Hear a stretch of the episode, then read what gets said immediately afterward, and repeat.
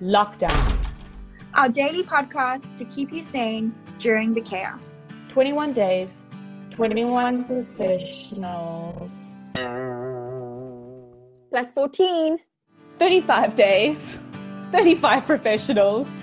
to keep you sane during the lockdown extended edition. Hello and welcome back to day 25 of lockdown and day 25 of this podcast. My name is Kirsten Farquharson and with me, the fabulous Danielle DeToy. Today we have an incredible guest who is going to be speaking to us about what it's like in the first therapy session. Amy Glover did her master's in clinical psychology and community psychology, cum laude, from Stellenbosch University. She is a clinical psychologist who is based in Cape Town.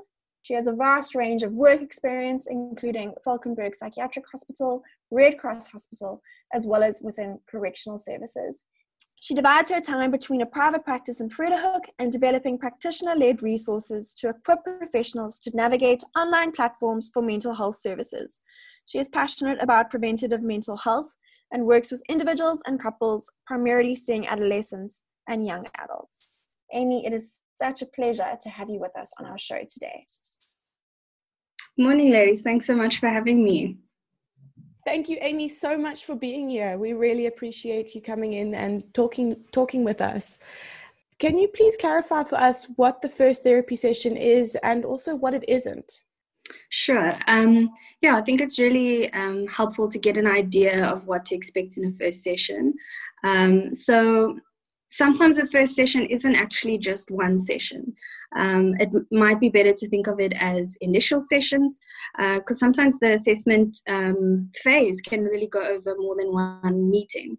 Um, so normally a practitioner would would allocate um, the first one to three sessions roundabout um, to assess and also what we call setting the frame and that's really about setting the frame of, of the therapeutic relationship um, and it's an opportunity for the practitioner to get to know the client and better understand their, their needs and the goals. And it's also an opportunity for the client to get a sense of the practitioner. So, also to see if it's a good fit for them, if they feel comfortable, which is really, really important for the rest of the work that will come after that. Um, so, I think that's really what it is. Um, and then what it isn't I think it's important to remember that um, we have to manage our expectations around a first session. Um, it's it's not going to be an all-encompassing solution necessarily.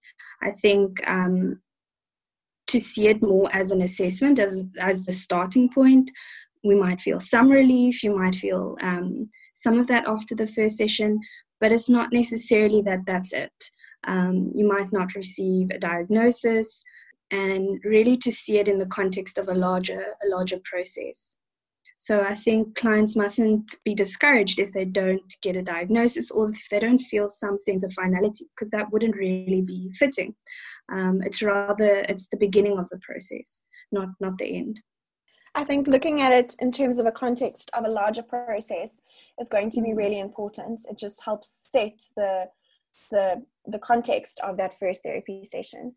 Amy, mm. what administration could clients expect in a first session? Sure. So, um, from the practitioner side, we we need to be up to date with our admin. So the client would be asked to fill in some paperwork.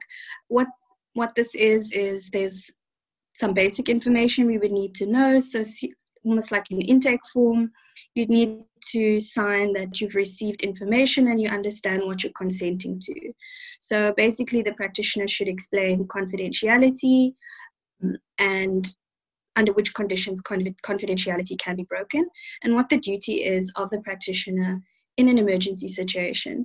So it really just sets some of the guidelines and make sure that both parties on the same page ahead of moving forward. So that's part of the admin.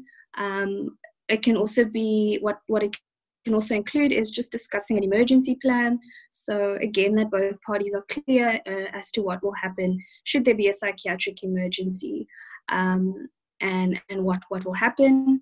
The early admin can also include include like a screening, um, which can be telephonically or or in written form, maybe in the waiting room or ahead of ahead of a first meeting. And that's really just to screen some basic problem areas um, that might already guide the client if this practitioner is the right one for them or if it's suitable to be seen as an inpatient or an outpatient. Um, so I think that's some of the basic admin to, to expect in the beginning. Thank you, Amy. I know a lot mm. of hmm. clients find the first appointment incredibly anxiety provoking, and having that sort of mm. outline of what to expect can be so helpful for them. Can you please explain what is the typical format of a first session? Sure. So, um, I'm a clinical psychologist, so I'm going off of a typical format within my discipline, but I think this still applies to most mental health practitioners. Um, so, but in general, I think um, a client wouldn't need to feel like they need to be overly prepared for a first session, that most pra- pra- practitioners will lead those initial sessions um, and will guide with the questions that they have. So it would be completely normal to experience anxiety around a first meeting. That would be completely appropriate. And most practitioners will start out with the basic type of questions, things like your age, where you stay, who lives with you, just getting a sense of your current context. Um, and I find that those questions really, um, really lead somewhere anyway. Just those initial opening questions, we get to understand why you live with who you live, um, what's going on in the home, perhaps reasons as to why you're studying or working where you are, and just branching out from those from those contexts. So that's usually how how a session could start. Um, a practitioner would also want to know things like um, various types of history. So, a psychiatric history, whether there's psychiatric history in the family, um, any previous contact you've had with a psychologist or, or a mental health practitioner, if you've got any formal diagnoses that we should be aware of, if you're on any medication, whether that's more psychiatric medication or otherwise, um, perhaps also if you've ever um, had a psychiatric admission, so perhaps if it's a long or shorter term um, inpatient stay, and whether that's a voluntary stay or an involuntary admission. Um, these types of things are important to understand your, your psychiatric history and risk. And then I think a really important question um, is we want to understand why you're coming now because perhaps there are areas that you could have worked on or you wanted to work on in the past, but understanding why you've come now really points towards if there's a certain um, precipitating factor. So basically, is there a reason why it's brought you in now? Perhaps it's a it's a longer standing problem or something you've struggled with for many years, but perhaps something's happened in the last week or last month that's really pushed towards seeking help around it. Um, just a couple other things we'd want to know around medical history that's really important.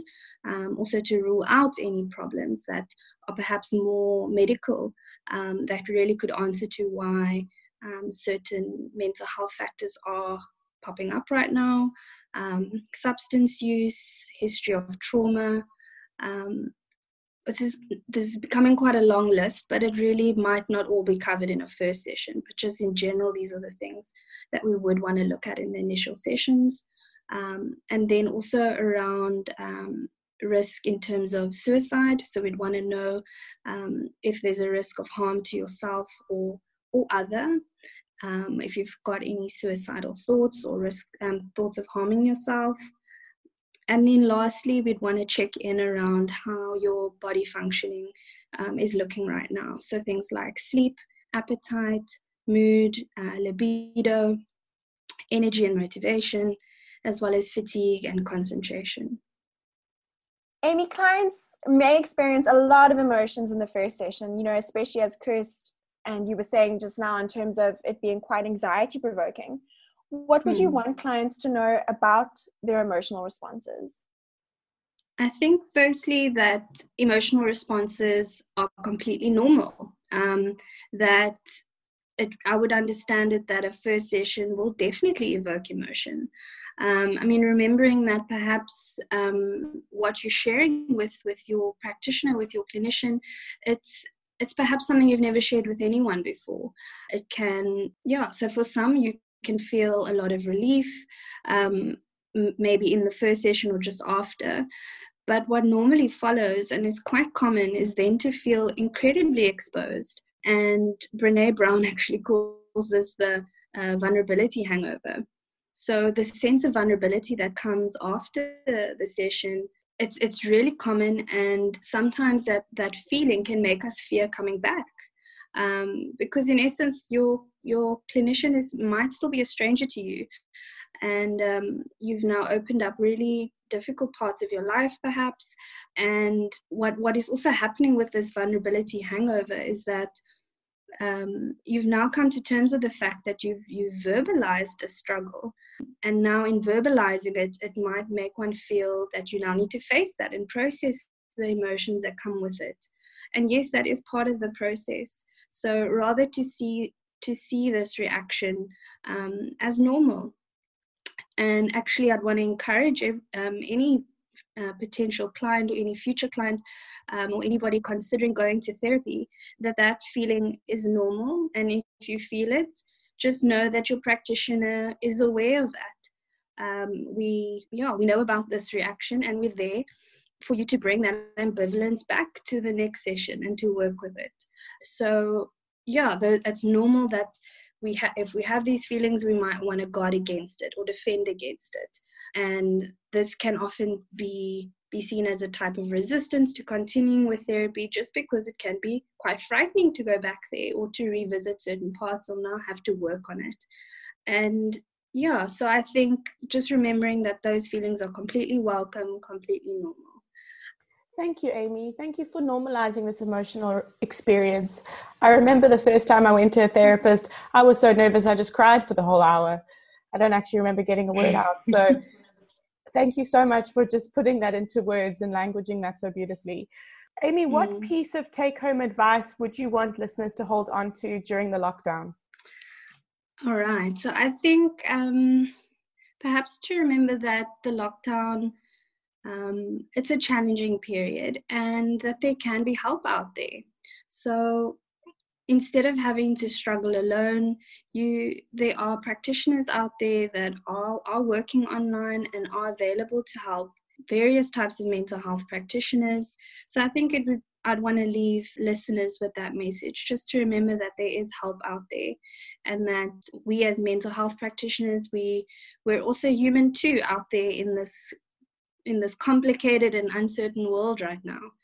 Um, but we're here for you. That we we do have some training to be able to assist you with this. We are not trained for every single part of the lockdown and every single part of COVID 19 for sure. I think we're all figuring this out. Um, but we are here and we are trained to help you and best assist you with, with what you're facing right now. Thank you so much, Amy, for just commenting on the fact that practitioners are here and that it's you know people don't need to be alone right now in what they're experiencing and that it's a challenging time for everyone.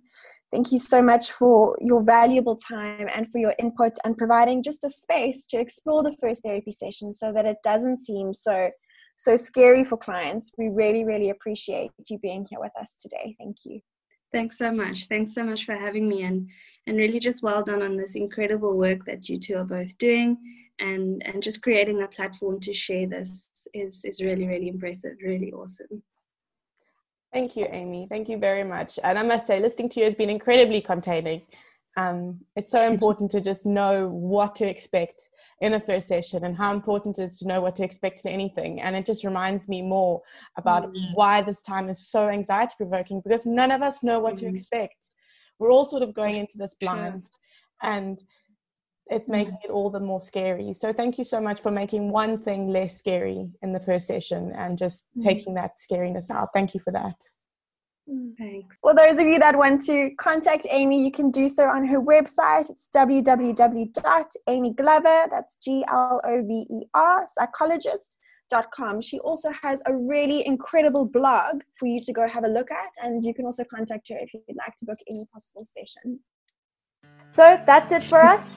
We will see you next time on How to Mental Health Lockdown Edition. Stay sane, everybody. We'll check in later. See you soon.